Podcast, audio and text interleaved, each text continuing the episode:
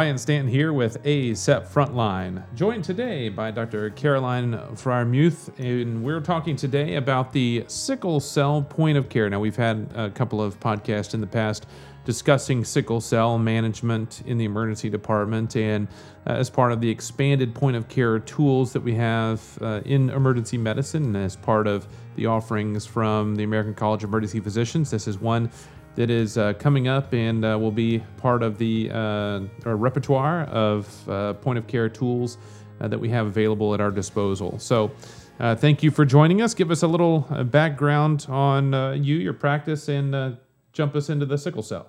Sure. So, I'm an associate professor of emergency medicine at the University of Cincinnati. I am chair elect of the Emergency Department Sickle Cell Care Coalition, or EDSC3 for short. And our goal was really to bring together um, emergency physicians and talk about how do we improve and standardize care for patients with sickle cell disease across the country. So, one of the common complaints we get when we speak to people who have sickle cell disease and their caregivers and their advocates is they never know what to expect when they go to the emergency department. Um, each individual encounter seems to be completely different. There's no standardization. They never know, you know, how they're going to be treated or what medications to expect or what adjuncts to expect.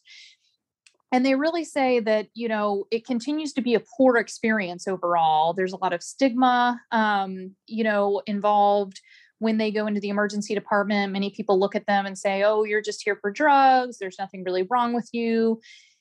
And so our goal was really how do we change that perception and how do we raise awareness about the underlying disease that sickle cell disease is and how best to treat that amongst emergency physicians. We know that sickle cell disease affects about 90,000 um, people in the United States, which is not a huge amount, right? And so you can imagine that um, amongst emergency department visits, it accounts for a very small percentage of overall visits. And so, how do we make people knowledgeable so that they know how to treat this and patients can know what to expect to come in? So, you mentioned it just right off the top there. Um, part of the um, aspect of the tool, the first and foremost, is the communication.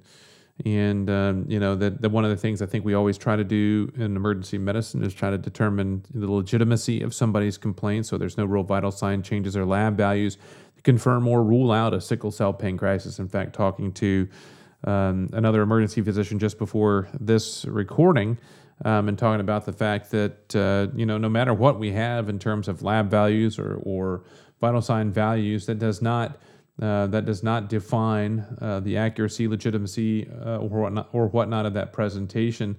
So, um, you know, it, the nice thing about a point of care tool is it, it gives expertise guidelines uh, to areas like my own where we don't have a huge uh, sickle cell disease uh, burden. we don't have a lot of patients. We don't have a ton of experience.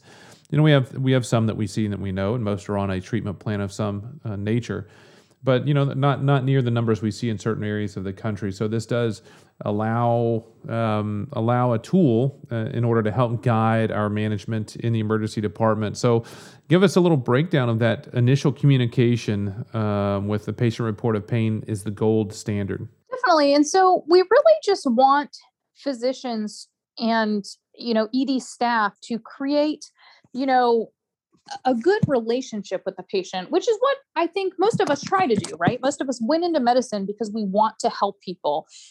But one of the biggest myths that we run into is, you know, well, this person can't be in pain. And we hear that a lot. Um, you know, people over the years have struggled with, you know, how do you tell when people are in pain? Um, because it's such a subjective thing and many of us have grown to rely on you know well their blood pressure needs to be elevated if they're in pain or their heart rate needs to be up if they're in pain. They need to look like they're in pain.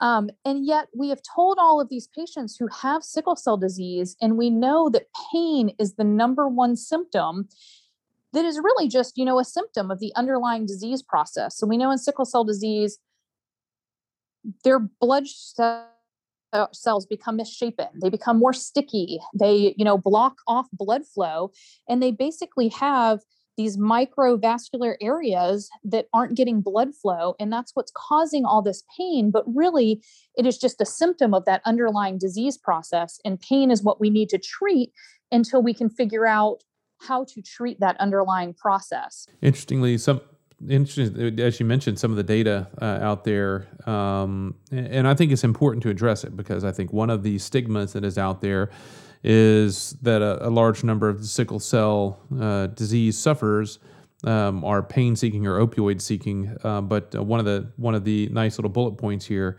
um, opioid use stable within the SCD population from 08 to 13, which is when we saw a huge spike across the United States and deaths from opioid overdoses was uh, around or under uh, 10 per year in individuals with uh, sickle cell disease from 99 to, to 13, uh, making up a very small number. So I think, you know, just just demonstrating that uh, the population uh, is not the opioid burden that that we that many out there with the stigmas and, and whatnot are, are assuming and that uh, this really is an incredibly uh, painful process, as you mentioned, with the microvascular occlusions um, and sickling in, in aspect of, of the pain crisis, uh, as you were saying? Well, I was just going to say, you know, if you think about it, you know, most of these patients, by the time they become adults, are on chronic daily opioids, which we all know are now heavily regulated, right? Um, they aren't just written for willy nilly. Most of these patients are under a pain contract. They're followed by one hematologist, primary care physician, whoever it is they can get to care for them in their area. And so, you know, it really is um, hard to, you know, go out there and, you know, be that person that's just going to go around and get lots of prescriptions unless you don't have regular care because otherwise you're locked into, you know, these pain agreements. And the other thing I was going to say about, you know, their chronic pain state is over the years we've asked people in the primary care setting, you know, let's talk about how to deal with your pain on a daily basis. And we've asked them to come up with mechanisms to do that. You know, we say, try meditation, try distraction with your phone, try, you know, warm compresses, you know, do these things. And then yet, when people utilize what we've asked them to do, they often get punished. And so, you know, I often hear, well, they can't possibly be in pain. You know, they're talking to somebody on the phone or they're watching TV. They don't look like they're in pain. When really, you know, that's just a distraction technique for them and they're doing the best they can to manage the pain. The other thing is, if you think about it, you know, many of these patients live with a daily pain level. And that's one of the things that I always ask patients. You know, I say, on a regular day when you're not having a crisis what what is your typical pain level so i kind of know my end goal where am i trying to get them back to for most people that's not going to be zero and so knowing where they live will kind of tell you you know they're so used to chronic pain that even though they're having acute pain on top of it you know they may not process pain like the normal person because they've already lived with it on a daily basis and so they may not have you know that elevated blood pressure or the elevated heart rate um, because of the way they process it. Let's move through the tool uh, on the front, on the entrance of the emergency department, the front door, or, or uh, on, on, initial triage. Let's walk through the uh, triage bullet points uh, of the tool. Acknowledge that the patient is there for pain. We want to make sure that they know, you know, hey, you know, we know that you're here today because you're in a lot of pain. We believe you're in pain. Is that that first, you know, real communication point? And then for triage, right? Triage is meant to be quick and dirty, right? The triage nurses we all know are getting inundated right now. We are trying to move people through as fast as we can. And so, really, we just want to identify anything that could really indicate you know a, a, big underlying complication. So what we're trying to rule out is the complications at triage. And so we're screening for fever.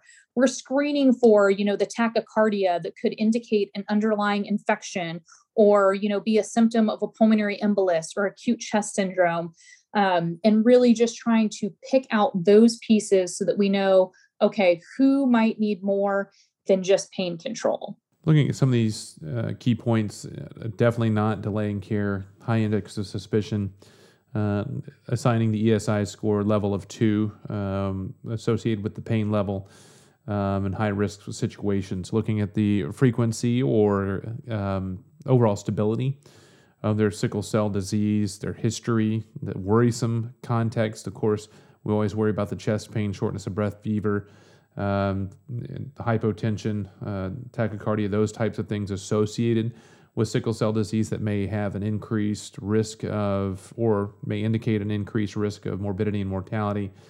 Um, and getting back into that, but uh, you know that that suggestion and consideration of alternate spaces, uh, getting pain medications on board, starting that treatment early, which is a big deal now for us because you know all of us are dealing with um, the volumes and, and the difficulties in having rooms available um, and, and, increased waiting times in the emergency department. This is not going to be a patient population that we park in the lobby as a as a ESI four, and you know wait until everything but the uh, the toe fungus has come back to get checked out in the emergency department. What are some? There's actually two sets of history that is listed here within the point of care tool.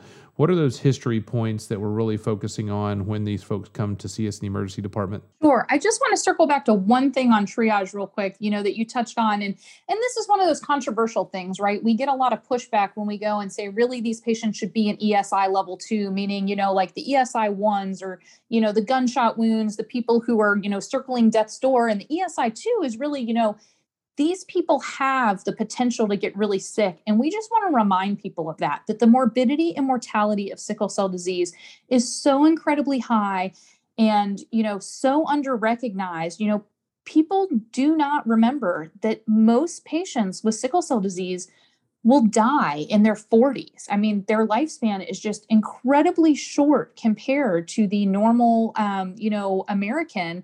And so we want people to remember, you know, you may think of this as a silent disease, but, you know, because of these ongoing microvascular incidents where they're not getting blood flow, you know, these people are having strokes early their kidneys um, you know die off and they end up on dialysis you know in their 30s and 40s and so we just really want people to keep that at the forefront of their mind. And i hear you. I work in a very busy emergency department. We have the nursing shortage that everyone else does right now. And so reminding people that you know while it's ideal you know to get patients in a room as quickly as possible we know that that's not always the case. And so really we just want to people to think a little bit creatively. You know, there are many medications coming out for the management of sickle cell disease long term and trying to prevent these crises, but there's still not really medications that are used for the acute management of sickle cell disease other than pain medications. And so, really, just trying to make sure that people realize that, you know, all of the hematology national organizations really you know stress we need to get pain medication in quickly. And so in order to do that we need to be a little bit more creative. So on the pediatric side they use a lot of intranasal fentanyl.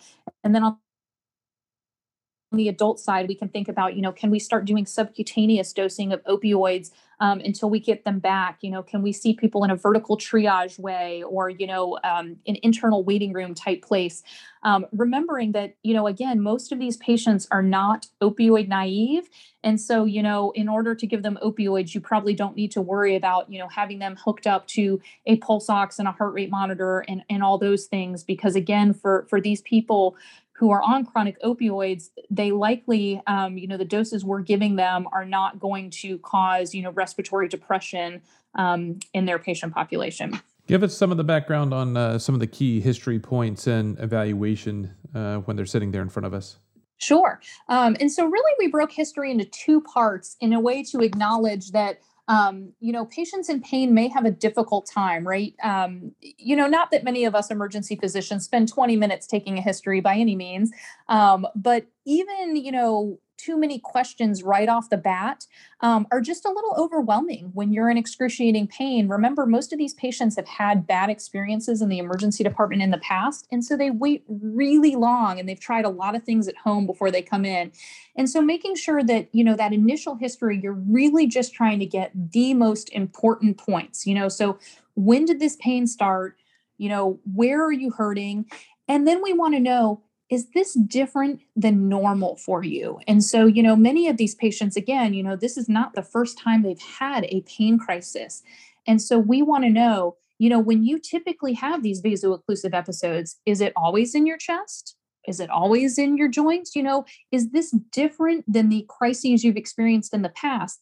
And if they say yes, you want to take that much more seriously. Um, you know, is something more going on than just their typical painful episode? Um, if they say, you know, this is not where I typically have pain. So, say normally I have pain in my knees, and now today it's in my chest. You really want to, you know, raise those hairs on the back of your neck and think, oh, okay, like what more do I need to delve into to make sure this is not an acute chest episode?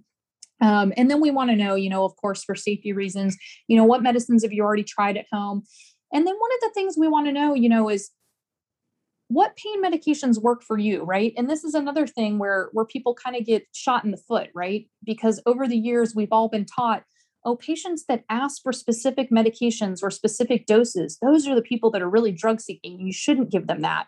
Um, but for somebody who has, you know, a recurrent painful disease, oftentimes they will know what works. And so if they say that one medication works better than another, um, and then you simply refuse to do that, that sets up, you know, a, a mistrust in that relationship.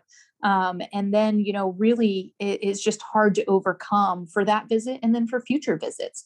And so, you know, asking them, does something specific work you know is there anything else you know that we could do as well um, you know that might help treat this pain so that's really you know the first part of the history and then again stressing to them you know you're on their side. We're here. We want to treat your pain. You know i'll come back and check on you.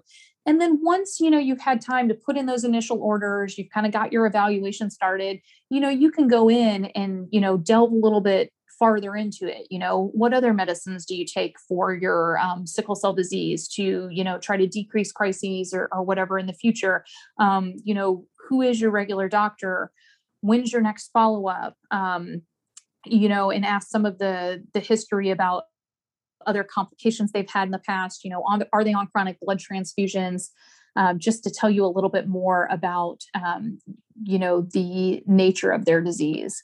You've actually gotten into it a little bit uh, uh already with the early uh, initiation uh, treatment, looking some of the other uh, other administration techniques, whether it's the intranasal, intranasal fentanyl, IM approaches, um, other things that may be available out there. But uh, that does get us to the next section of the point of care tool in terms of that treatment.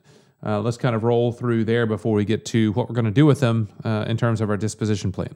So yes, um, and you'll notice as you roll through this tool, um, you know, some things look redundant, and that's on purpose because we expect some people will only look at certain sections, and so um, you know, some of the things you may notice are, are, in multiple sections, and that's just to make sure that that we capture them wherever people happen to look. Um, and so this treatment section again, you know, highlights that you know we want pain medication in a timely manner um, and you know not just that first dose but remember to redose um, you know so most opioids you know the, the peak effect you're going to see at 20 or 30 minutes and so you know if at 20 minutes they're still in excruciating pain and that didn't seem to do much um, you know it, it's safe to redose them at that point and and you know know that um, you probably won't get a incredible you know stacking effect of those medications um, because you've kind of seen the peak effect you know by that 20 to 30 minute time mark.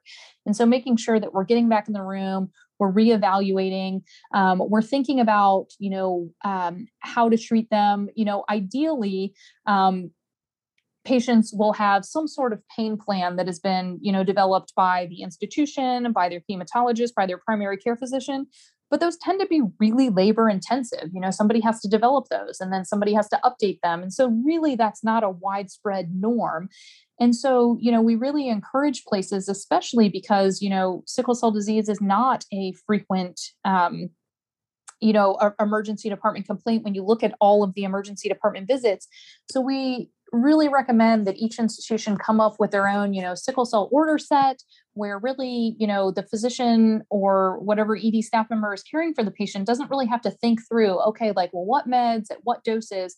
But if we can get a standardized order set, um, you know, and it can be, you know, weight based, it can be patient specific, but, you know, really reminding people here are the medications to choose from here are the doses to go for and give them some guidance so they don't you know have to think every time a new patient comes in you know, we have in here some of the adjuncts for pain, you know, reminding people, you know, NSAIDs can be helpful. But again, remember that once these patients reach adulthood, many of them have some sort of renal dysfunction. And so we want to be a little bit more careful with those NSAIDs as they get older um, and, and have that kidney dysfunction you know one of the things when i was in medical school was you know give oxygen and um, fluids to everyone and we now know that um, you, know fluids really should be given to patients who you know look dehydrated. But if they can drink then let them drink. Um, you know there have been some case reports of patients who get acute chest from fluid overload um, you know when they're just flooded with fluids. And so really thinking a little bit more you know about the individual patient you know would they benefit from fluids? Would i do harm?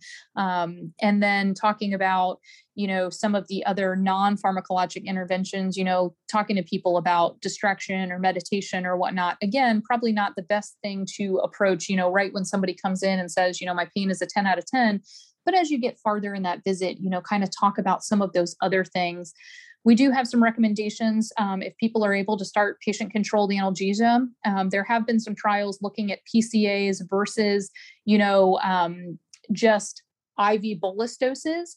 And really, there doesn't seem to be an advantage. Um, but the advantage comes down to logistics, right? Um, we all know, you know, patient ratios are getting out of control right now. There's a nursing shortage. We're being overrun in the emergency department. And so it's really hard for nurses to get back in the room at 20 and 30 minutes and talk to people about their pain and redose them. And so oftentimes these PCAs can give you that relief where patients can actually have you know um, the ability to administer themselves some of their own um, medications. And then we know one of the frustrating things for both patients and ed staff is you know what about all these other opioid side effects? And you know this is again where you know you get into trouble because you know patients get these high doses of opioids and then they complain about itching and then people are like oh well now they want me to mix benadryl and i don't want to do that. I think that's just you know trying to add to their high.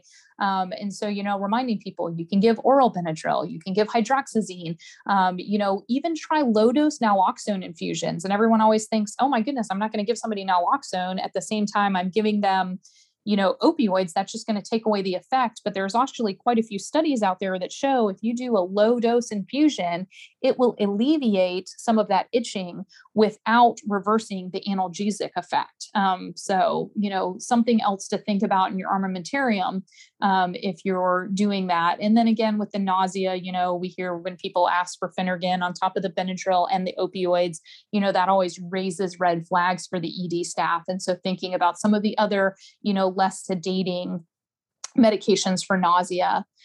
Um, you know, one of the questions we always get is, you know, ketamine. Um, you know, that seems to be the big drug right now where, you know, we can use ketamine for all kinds of things.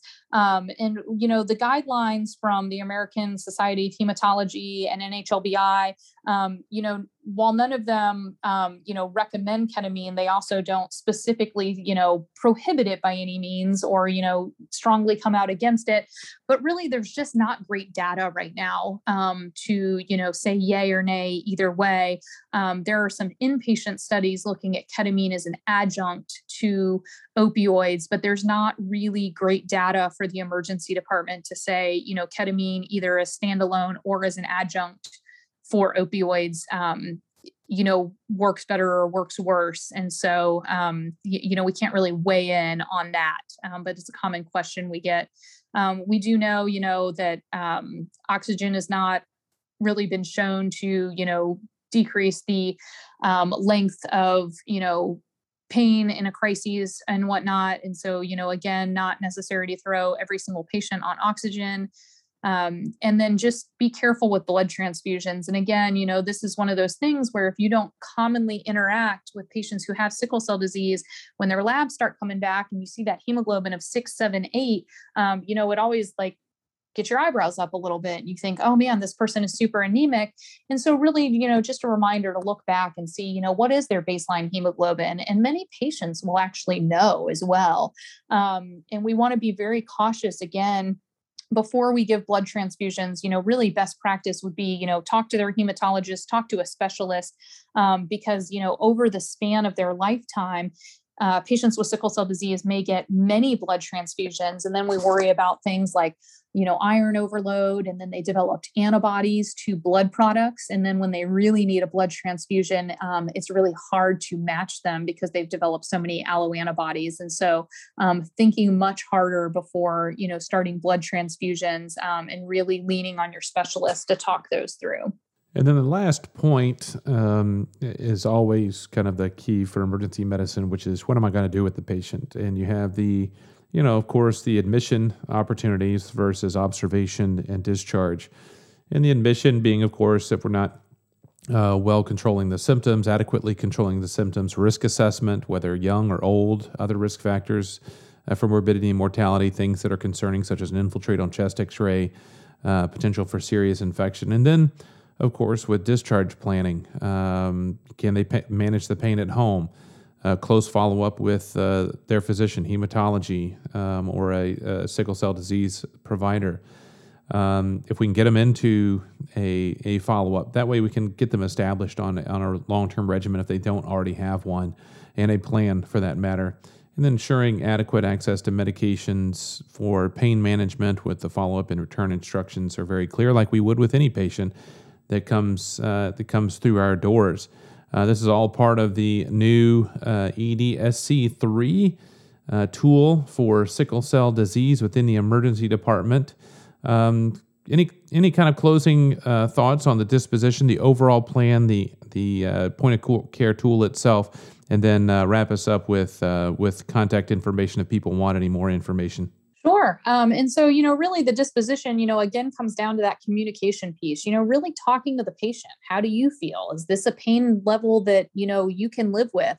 Um, you know, most of us as emergency physicians are really good at sick versus not sick, right? We don't need to be told like, this person's sick they need to be admitted we we can recognize that um, but you know again because pain tends to be the presenting complaint and it's so subjective you know many of us are willing to say well you know your labs are fine your vital signs are fine and i really think you can go home um, you know and tend to make that decision for patients and then you know when they come back three times in the coming week you know we're like oh this person is just here drug seeking when really you know it's no we didn't manage their pain appropriately the first time around and now they're really just trying to feel better.